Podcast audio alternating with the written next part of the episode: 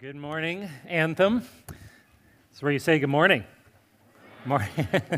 uh, well, as we are coming to the end of, of 1 Peter, we, we have a theme that Peter is kind of uh, tying off because throughout this letter, Peter has been saying uh, that he's been addressing the church as exiles. And, and, and by that we mean like this world is not our home um, that we're strangers in a strange land. We're just pilgrims passing through. There's so many ways you could put it. But that's ultimately uh, the nature of our lives. And, and so Peter's addressing us, reminding us of that. And last week, when Peter was talking about one of the realities that has actually come up several times on the last two chapters, is just the reality of suffering and the reality of navigating this world with the ups and downs of life. And at the core of it, Peter comes back to again and again that we are to entrust ourselves to God. At the core of what it means to navigate life in this world is to learn what it means to actually trust God in every moment and every day and every season of life. And, and Peter does something today as we come to this, well, will be the second to last passage that we'll be looking at. Uh, he, he transitions out of, in the last part of chapter 4, of saying that when suffering comes, entrust your souls to a faithful Creator while doing good. To entrust yourselves. And then he comes to chapter 5 and he says, So. Now remember, in the original Greek Bible or, or in these letters, there, there were no chapter breaks. And, and so this would have flowed right out of it. So he says, Entrust yourself to a faithful Creator while doing good. So I exhort the elders among you. So, because of this reality, because I want you to be able to entrust yourselves to God, you need to do something actually to help you entrust yourselves to God, to actually walk every day trusting and believing in God and not living functionally with your life as if God is not real. In other words, what's going to, this flows out of what Peter said last week, which is if we want to have lives that are entrusted to God, then Peter says you need to have leaders in your life who point you to Him. Because the reality is that our lives, we are going to follow someone's lead. We're going to follow someone's wisdom. We are going to follow someone. The question is, where will they point us? Leadership points by its very nature.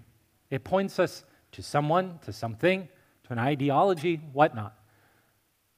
But w- it's not a question of where will we follow someone, but where will we be pointed? And what Jesus or what Peter says is we need leaders in our lives who point us to Jesus.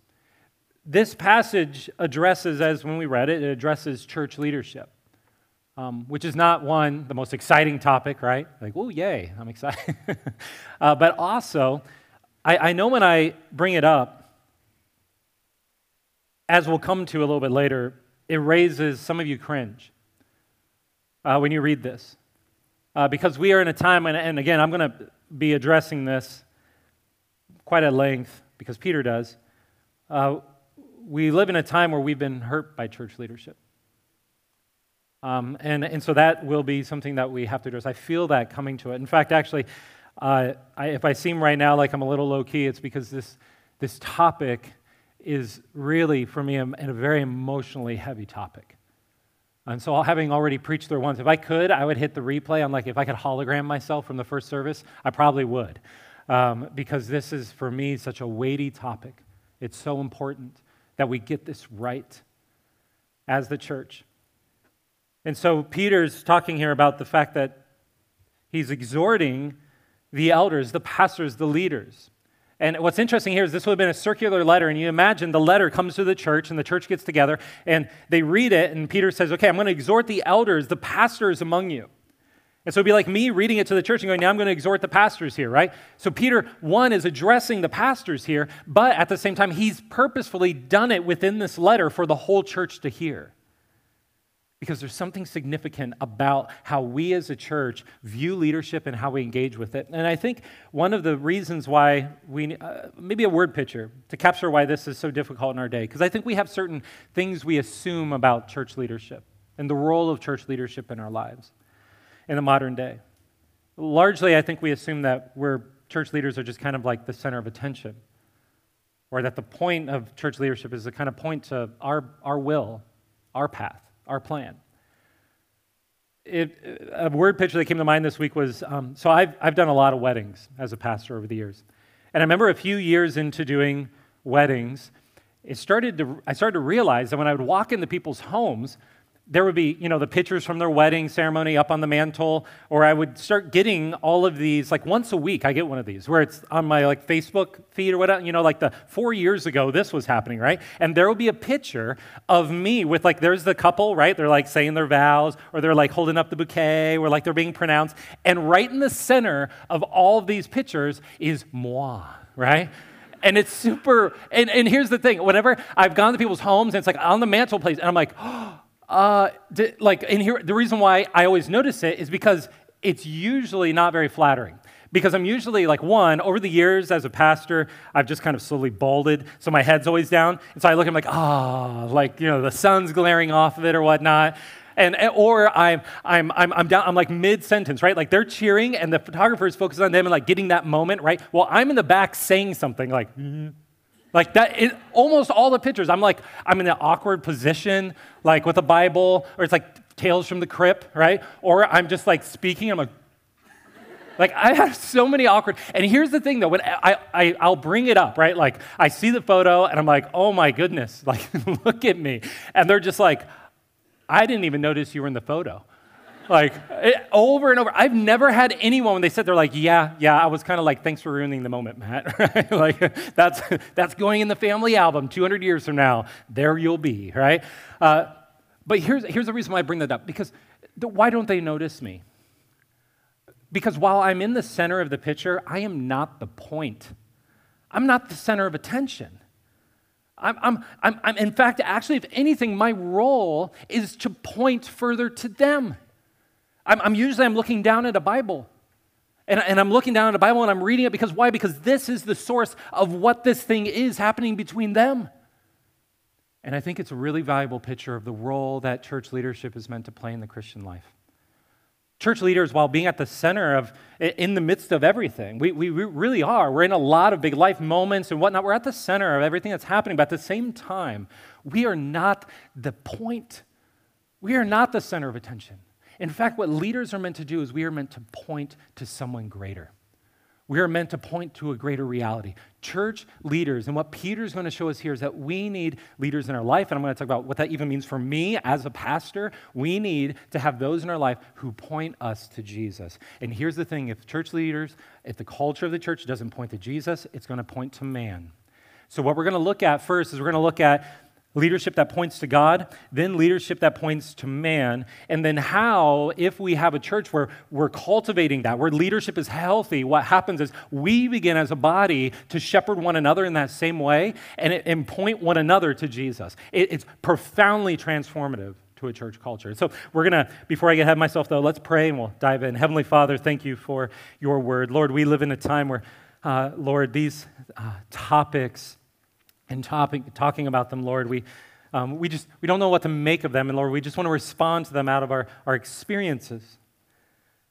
And so, Lord, I know that in this room today, there, there are all kinds of responses to this. Right now, all kinds of um, feelings in our gut. Um, Lord, taking deep breaths, things that are happening in our body that are just reminding us of the fact that there's hurt here, or there's hope here, or there's just confusion or don't know what to think here. And so, Lord, would you speak? Lord, would you show us how we can follow you? Lord, would you even exhort me as I speak your word? Lord, would you exhort all of us? And Spirit, would you help us walk away more deeply focused in following Jesus? In this time of exile. We ask this in Jesus' name. Amen. Well, leadership that points to God. Look at verse 1. He says, So I exhort the elders among you. So he's, he's addressing the elders. So imagine I'm reading it. So I'm exhorting the pastors among us now. And I can point out who those guys are, right? As a fellow elder. So Peter says, I'm an elder as well, and a witness of the sufferings of Christ, as well as a partaker in the glory that is going to be revealed.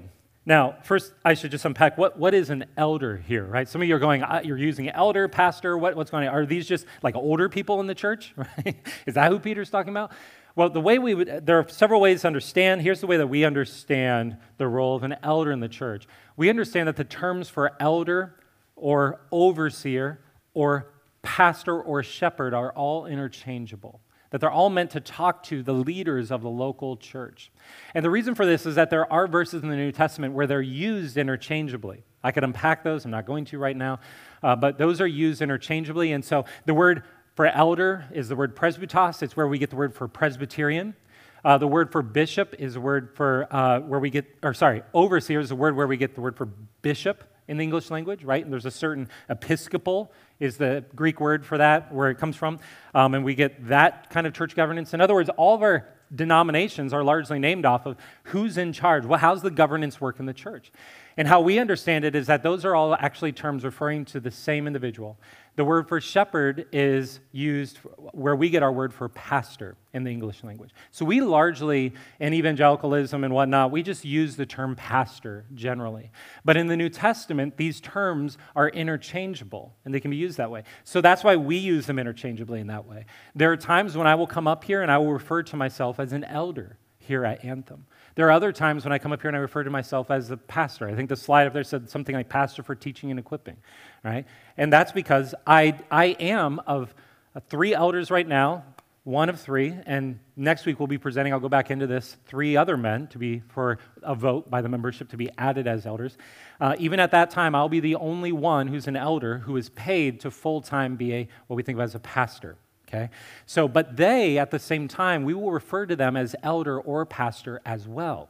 So you may have been confused by some of that language. Why are you referring to a guy who's not full time in ministry? He does something else, his bills are paid elsewhere. Why is he referred to as a pastor? We do that intentionally because we believe what the New Testament presents is that there is meant to be a plurality of men who are your pastors. Some of them look like full time pastors in the way we tend to understand them in church world, but also there are elders and pastors who are not on staff at the church, and they are also your pastors who are caring for you and whatnot. And I'll unpack what that looks like. But what, so that's just a little bit of the terminology. We'll come back to it. But why does Peter here address elders? Why, why are they even important? Well, Peter seems to say, he's, he seems to be essentially saying, with the way he phrases this, that you are, we need you, elders, you need men in the church who are living out and embodying and defending specific realities that are at the heartbeat, the core of what it means to live the Christian life, of what it means to follow Jesus. So this is what I mean. He says, as a fellow elder, witness and a witness of the sufferings of Christ, the first reality. He says, You are a witness of the sufferings of Christ. You have seen the need for the death and the resurrection of Jesus Christ. In other words, you as an elder, you live your life in such a way that you embody the fact that you are dependent upon the grace of God and the blood of Jesus Christ shed on the cross. And so, in other words, you don't lead from a place of self righteousness.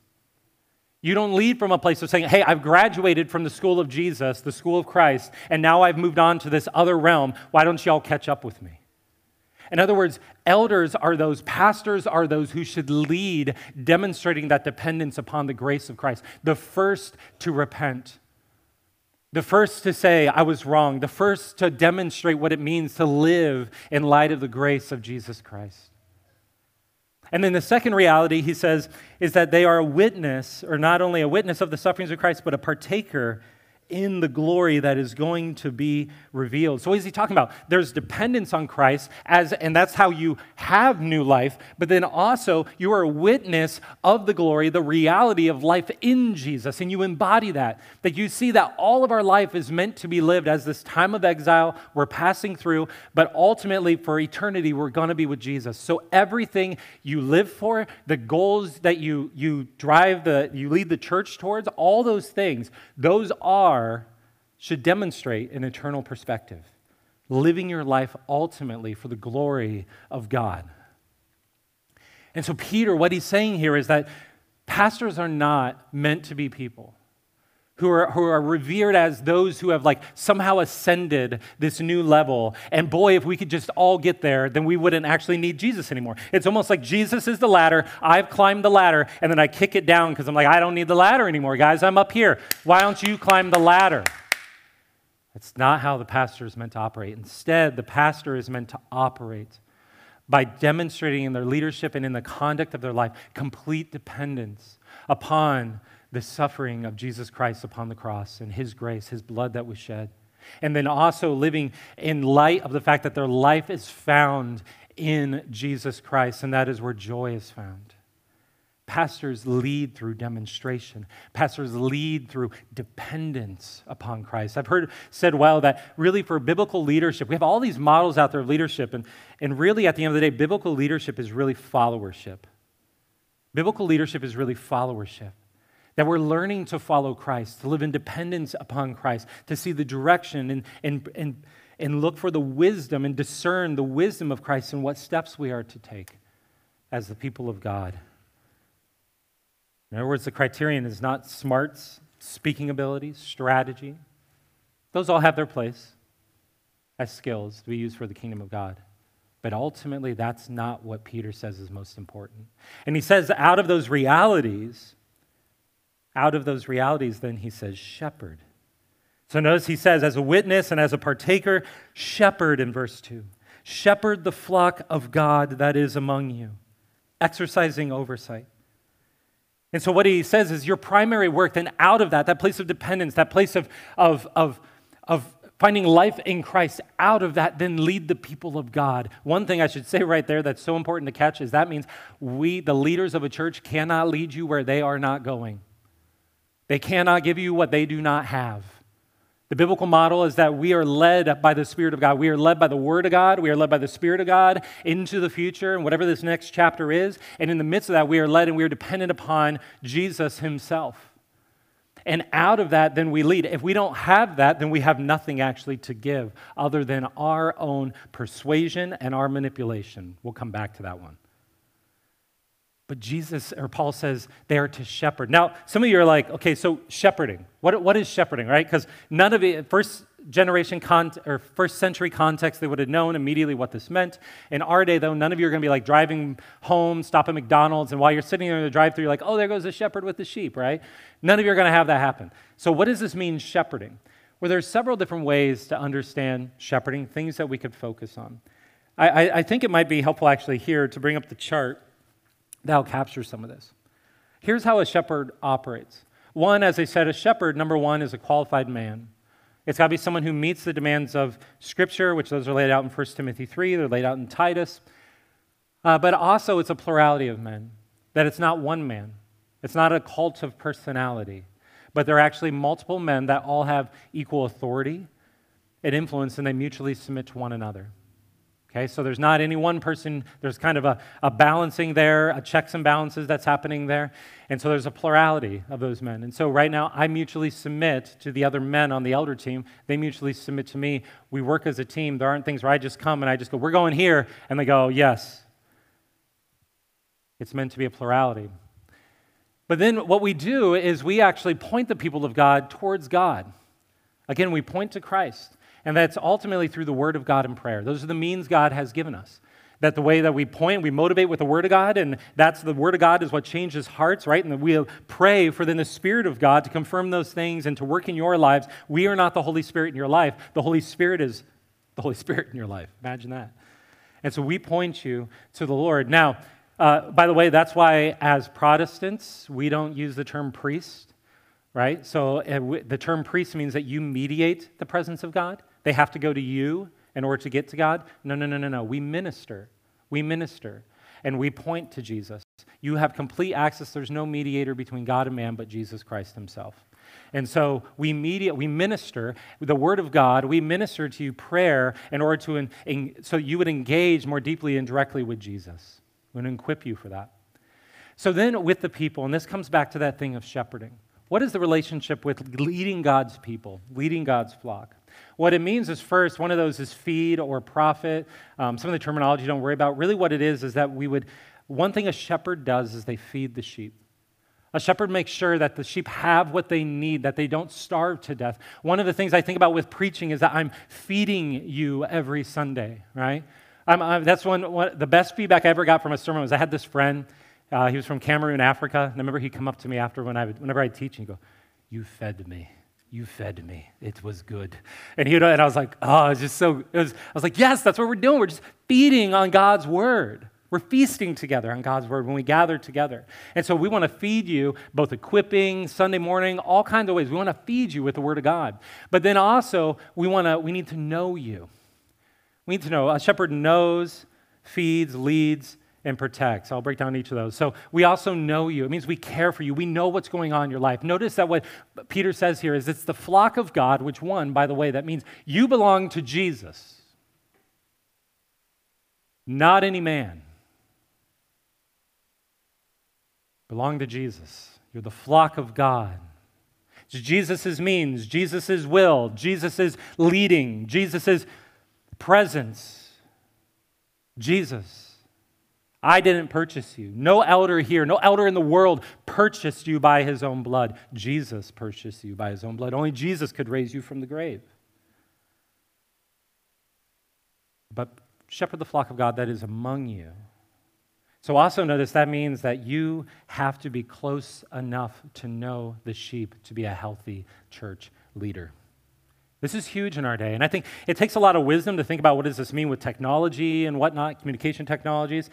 But this does mean that both you and I need to have, be close enough to a local church to have pastors or elders in our life. And I, as an elder, need to not remove myself in such a way that I'm not actually present knowing what's going on in people's lives. So I think one of the things that this means the church is going to have to grapple with a lot is yes, we can do a lot of things with technology from distance, but we do need someone who actually knows what's going on in our life, someone who can see our blind spots and whatnot, close enough so that we can go to. And so there's a presence. We know, so we feed, we know, we lead. But there's also an aspect of looking ahead and where are we going and, uh, and, and how do we structure things and how do we use finances and all those things and discerning them together as a plurality.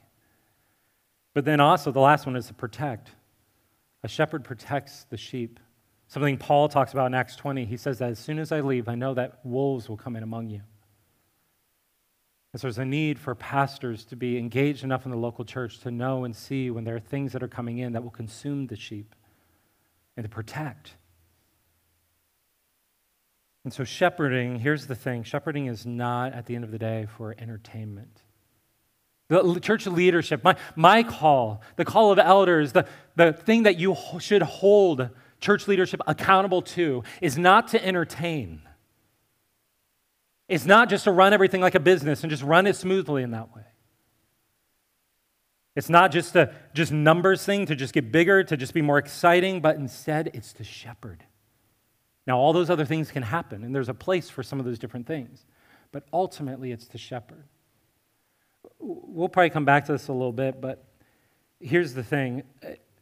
I should ask here, because I'm about ready to go into where there are a lot of things that where, where shepherding goes wrong.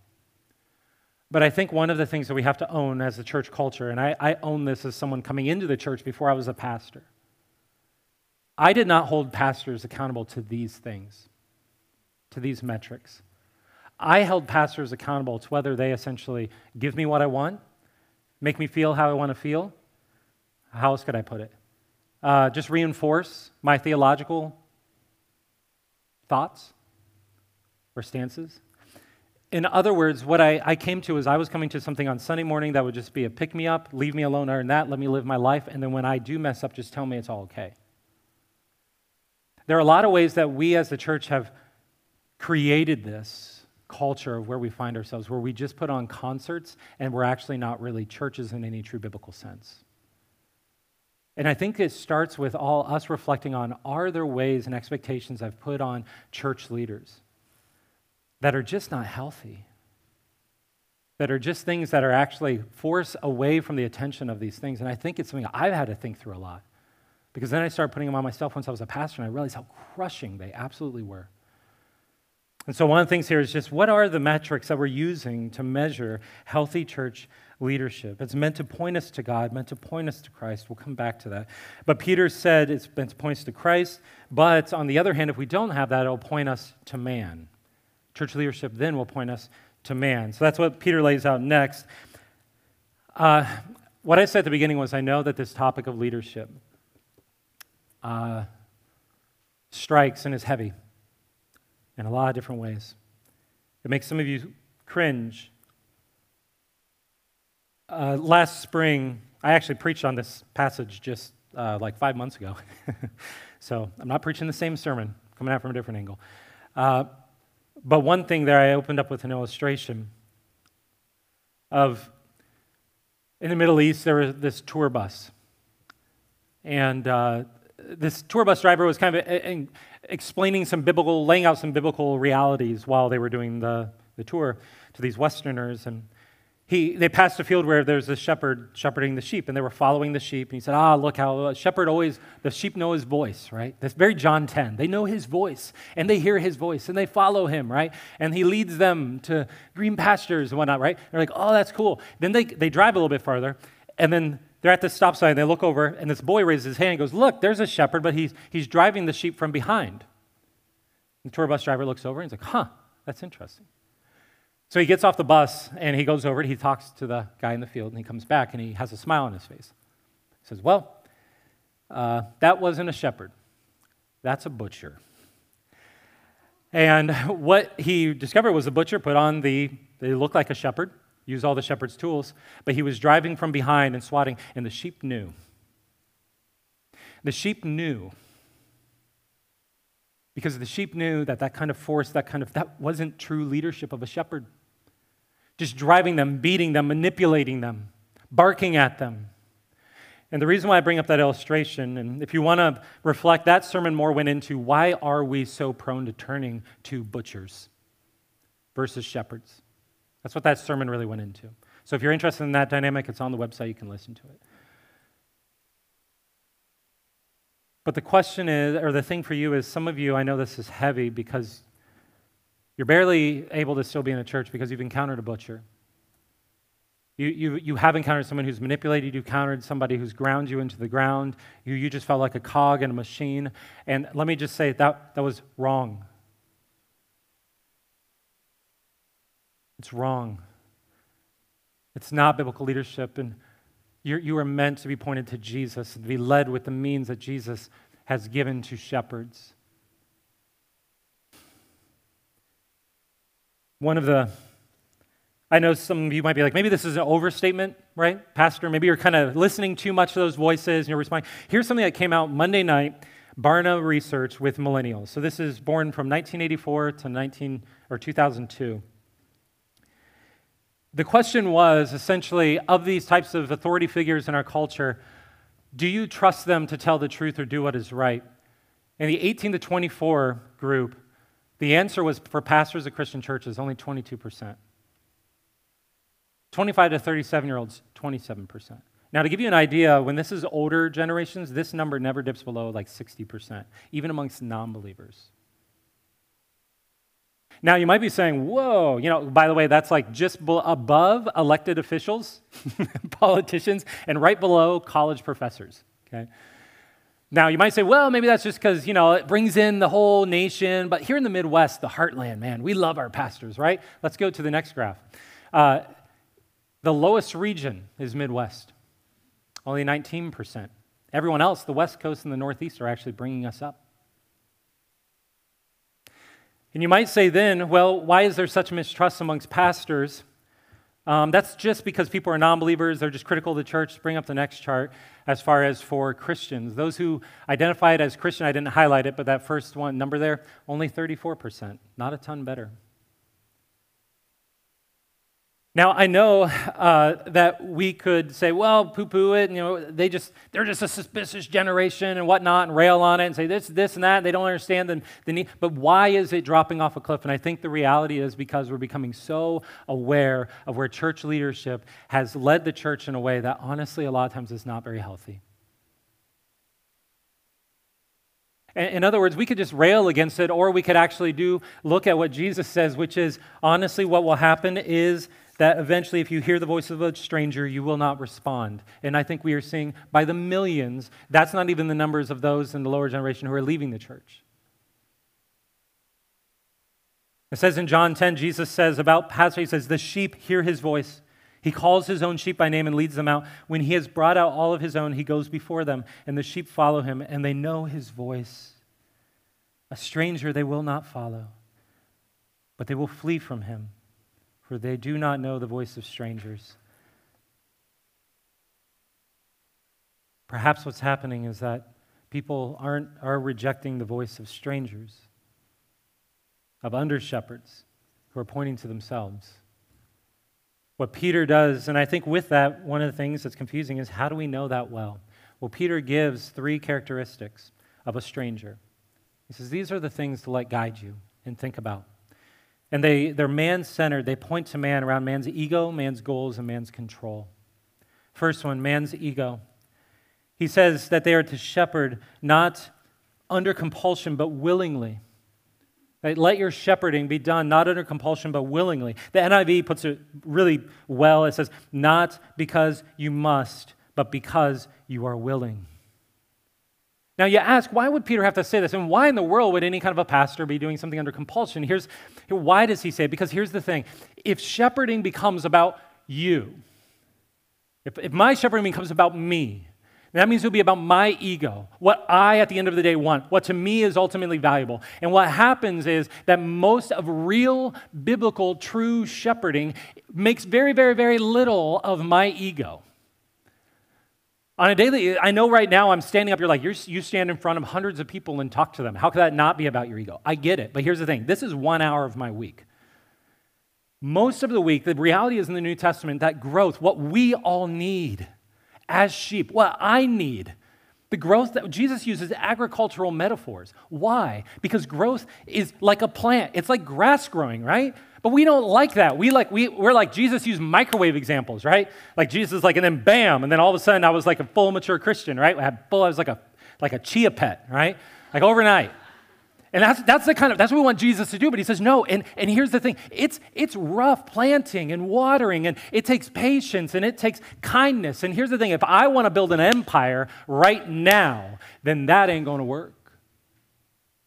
In other words, the day to day realities of slowing down, of walking, of, of nurturing, they don't make much of man's ego. They don't make much of any of our ego. And we are so dependent, like Paul says, I plant, Apollos watered, but God provides the growth. Even when you do it, it's actually, without God doing it, it's completely futile. There's nothing about true biblical growth. You can take joy in it and being a part of it, but you can't take credit for it. And that leaves very little for ego. But what happens is we like to make it about ego. We like to make it about the compulsion to power, like transactional. I'll do this. I'll, I'll do it if I get something, if I get power, if I get influence, if I get money. Approval. Every pastor struggles with something. I struggle with these things the heart of it, there's so many things that then we make ministry about. And then what happens is that points the church because then it makes it all about me and what I want and my desires and puts me at the center. And then here I am. It's as if I imagine if in the wedding photo, I actually walked up in front of the bride and the groom and it was like they're getting ready to take the photo and I was like, ching, right? Like, you're like, this is, what's wrong with this pastor? Like, I'm like, this, what, guys? This whole thing is actually about me. The whole reason why the bride and the groom are here are for me. The whole reason why the wedding is happening is for me. The whole, don't you see? I'm in the center.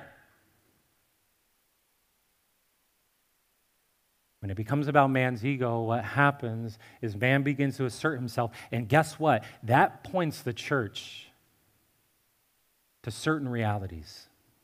And it shapes the church and how the church engages in mission and the expectations for one another and how they serve one another. I'll probably come back to that one. But moving on, there's a, and here's what I should say too. This is why one of our key ways of identifying those who become elders or pastors is that we look for men who are serving that don't have the titles. That serve where they don't have titles, they don't have prestige, but we see them not under compulsion, like I'm trying to get something here, but instead they serve when actually, because that's what it usually looks like, is in the background, serving in ways that will never be known in this world. They won't be known until they're made known in the eternal courts. And we look for men who are doing that because that's the heart of a shepherd.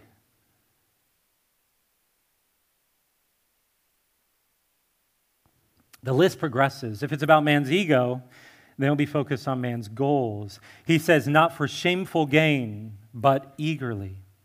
Now, Peter isn't saying there is no gain in ministry. Elsewhere, what you see is that there is, there is great gain, but it's what you gain.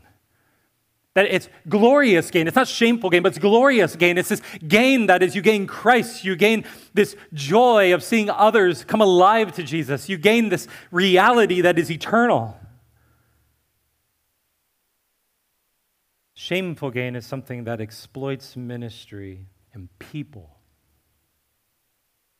for ego's goals, man's goals, eclipsing Jesus as the center of attention. And what happens is that also points. Make the church about the platform I want to build, and make the church about the kingdom I want to build, make the the church about whatever my daddy issues that make me want to prove myself to people, whatever. It, we do all kinds of crazy things. It's the hardest thing in the world and most impossible is to know our own motivations and things. But what can happen so easily is that that takes over the church, and the goal becomes whatever I want to be the goal. And when that becomes the goal, then the means to the goal are people. And the church just becomes the grist for the mill. When I say the church, I mean the sheep, the flock of God. The flock of God that is among us just becomes the sheep we can slaughter to just parasitically take from their life to make this thing go. And if that's if you have a goal, that can justify any of those kinds of means. And it becomes about just what I want. And this, oh, there's a podcast many of you have heard of on this topic, the rise and fall of Mars Hill.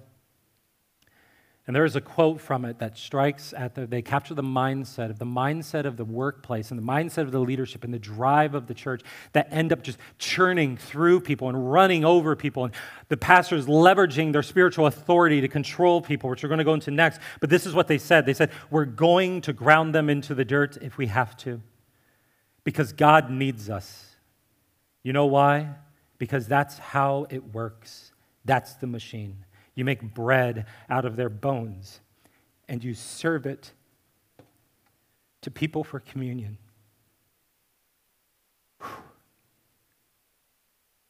Make bread out of their bones and you serve it to people for communion. If Jesus is not the source of life, if Jesus is not the goal of the church, then what will happen is that the sheep will become the source of life for the church, and it'll be by their blood and their lives that that man centered kingdom is built.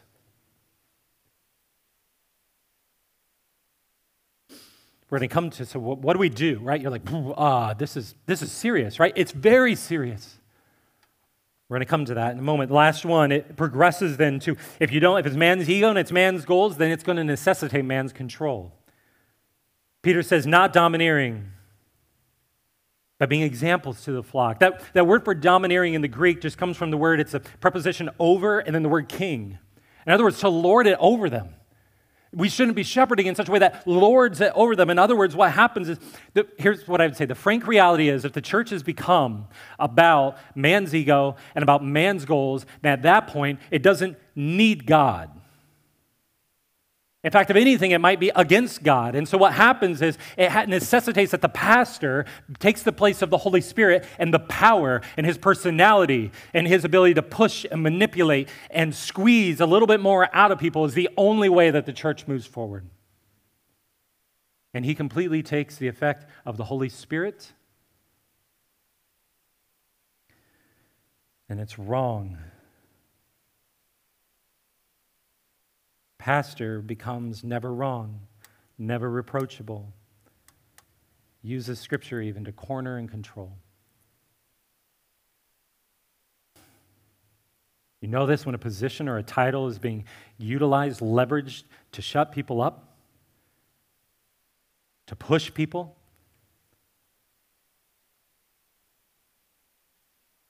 to force them to submission, just like the butcher behind. Driving to where I find life, not where you will find life. It rules over them, lords it over them, because in that reality, what happens is man becomes sovereign, not God. Elders don't just lead at that point, they rule, they dominate. What are responses to this? Hopefully, I described the reality of it. Unfortunately, some may know the reality and be able to put flesh on that even more. Two responses. One is, I would say first, actually, before this, is become members of a local church. And here, here's part of why. Becoming members of a local church is saying, I am here. And, and it helps as elders, as pastors, to shepherd, to know that you're here. Hebrews 13, 17 says, Make it a joy to be subject to your, your pastors, to your elders, right? And for them to lead you. Because I need to know, because they will be held accountable one day, it says. I'm going to be held accountable before God for how I care for his flock. Think about that. So I need to know who, who are the members of the flock I'm supposed to shepherd. I want to know who those are. You need to know who's the elder, who's responsible, who I can turn to. And also, part of that is because what I was going to say here is that as the church, we need to hold leadership to biblical standards for elders. You know, this is where if we have bad metrics for leadership, it, it goes all right. We're just looking for business leaders. We're just looking for personalities and personas. We're just looking for somebody who can give a bunch of money. We're looking for all these things. And what happens is we don't look at what does God present as the qualifications, the heart of a shepherd. So here's the thing I'm just pleading with you. As, as members, like next Friday when we vote, be there. And I can tell you about all the, I mean, we've done just short of like a CIA investigation into these guys, right? We want to know. We talk to their wives. We want to, if their children are old enough, we're talking to them. We're talking to neighbors. We're talking to coworkers. We're doing all this theological stuff. It takes a long time. It's in depth. But you should know those things. You should know they're happening and feel confident, which is why we are presenting them with our recommendation for your approval. But that's why there's that process. I would say engage. Make sure that's healthy. I, I believe we do have a healthy uh, flow or system of what we're working, but always make sure that that's held to biblical standards. And then, second, I would say pray for your elders. Here's the thing I used to critique pastors and never pray for them. And then I became a pastor. and here's, here's the frank reality is that when you become a pastor, there is a target that is on your back. The enemy would love to embarrass Jesus and bring shame on the church by me falling, by other elders following, falling. I would say the source of the power throughout Peter's letter, he keeps saying, do this or else I will remove, God won't hear your prayers. He says that twice in the letter. Why is that? Because we go, well, why would God? Well, here's the thing because he's removing the source of power the source of power that we have, the source of transformation, everything in this church, our, our ability to have wisdom and follow where God is leading and do that really precisely. That's all from God. And the saints need to be going before the Lord and asking Him to do that. Or else, what does it do? It just reinforces we don't go to God, we're not dependent upon Him. This guy and his personality and his wisdom and his thoughts and his strategy, that's what gets us there. Do you see how dangerous that is? Church. We need to be a church who is on our knees praying and asking, Lord, would you protect these families, these me, my wife, our kids? Would you, as these men are coming into eldership, these three men especially be praying for them? Here's the thing, I would say it like this. My, my wife, people ask me, like, you know, how do you just trust your husband so well? And it, she could say, well, for 12 years of marriage, he's been faithful and all this stuff. But here's what she says She says, it's not because I trust Matt. It's because I trust the work that the Lord is doing in him. Remember the first time she said that? I was like, dang. I'm married to Lady Wisdom, right?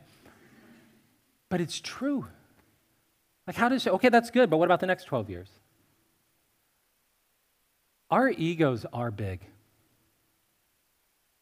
Our, we, we have sinful things that come up in our hearts all the time. And here's the thing, church, I'm pleading with you make sure your prayers are bigger. Pray that Christ would be bigger in our lives. We are fallen men. And Jesus humbles all of us by saying, Yes, it is not a work that you can do, but you do it by my power. So come to me for the power. Augustine, or Augustine, however you want to say it, says it like this We are your guardians, and you are the flock of God. Reflect and see that our perils are greater than yours, and pray for us. This befits both you, us, and you, that we may be able to give a good account of you to the Prince of Pastors and our universal head. Listen, when we are dependent upon the Lord like that, when this becomes our culture, church, this absolutely changes how we live with one another. That's where we're going to end. How biblical leadership shapes or cultivates a shepherding culture points to Jesus. Jesus, Peter says in verse 4, and when the chief shepherd appears, Jesus, Jesus is the chief shepherd. All of our shepherding is under shepherding, according to his shepherding, according to his lead. So it means elders, pastors, we're under shepherds. Jesus is the lead head pastor of this church. And when we point to him, it creates a culture of what really matters. Because what Peter says is when the chief shepherd appears, you will receive the unfading crown of glory. If you shepherd like this, if you cultivate this in the church, what will happen is one day you will receive the crown of glory. Now, I'm I've said this before. I'm not like when it talks about the crown jewelry language, I'm not like a jewelry guy. Like when I think about like one day, like it's like, hey, you're going to get a crown when you die. And I'm like, I, just, it just doesn't motivate me. Like it's, so I, I kind of struggle. Like I'm the guy, like I look at the championships, right? And they have like the big rings and they're like, like Tom Brady's like, huh, right? And there's like all I'm like, that just looks painful. Like what, do you really wear those around everywhere? Although it would be cool to get a Starbucks drink that way, wouldn't it? Uh, but they're like, I, what, what's this jewelry language? I, I don't think it's just you get jewelry and then all of a sudden in heaven one day it's like, oh wow, there goes a pastor. And I'm like, ding, ding, ding, ding, ding, right? They're like blowing a trumpet while I walk around like, ah, he was in ministry, did a lot. He's got a huge crown. And I'm just walking around going like, this crown's really heavy. Could I get something else, right? And so, whereas you got a tiny little crown, right? Like, I don't think that's what's being said here. What's being, it's not a reward. It's not a payment for what you do. It's a statement. What he's saying is the statement of your life will be, it was meant for what is glorious and lasting. The crowns were actually something that was made of this red that the athletes would get, and it would be made of this red flower, and it was this unfading, unperishing red.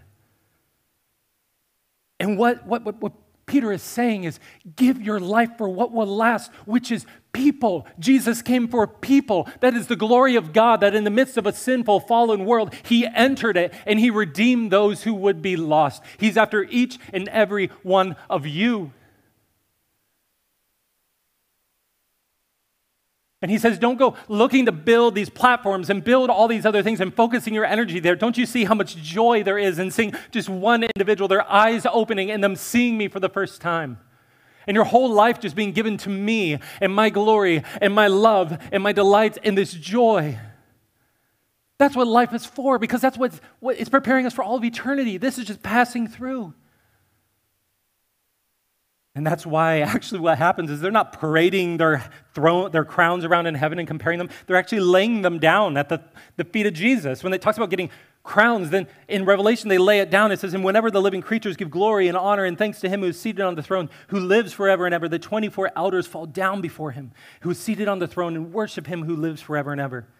They cast their crowns before the throne and sang. And imagine this being the statement of your life Worthy are you our Lord and God, to receive glory and honor and power. For you created all things, and by your will they existed and were created. Imagine that the very movement of you laying down that crown is the very movement of your life throughout your life, just pointing to Jesus. It's you, Jesus. You are worthy. And then finding joy that will never fade.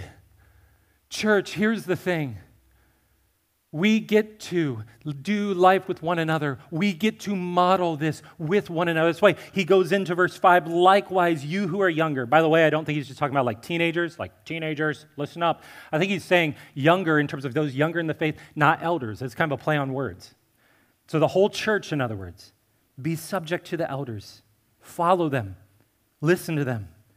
Clothe yourselves, all of you. Why? Because when you clothe yourselves, all of you, with humility, we're not just hypercritical, we're not just trying to tear down. With humility towards one another, for God opposes the proud but gives grace to the humble. What happens is all of us, we create a culture where we seek the crown. We seek one another to know Jesus. where we don't walk into church thinking about how can I build a platform. My biggest fear, and this, if we have created this, I repent right now of it.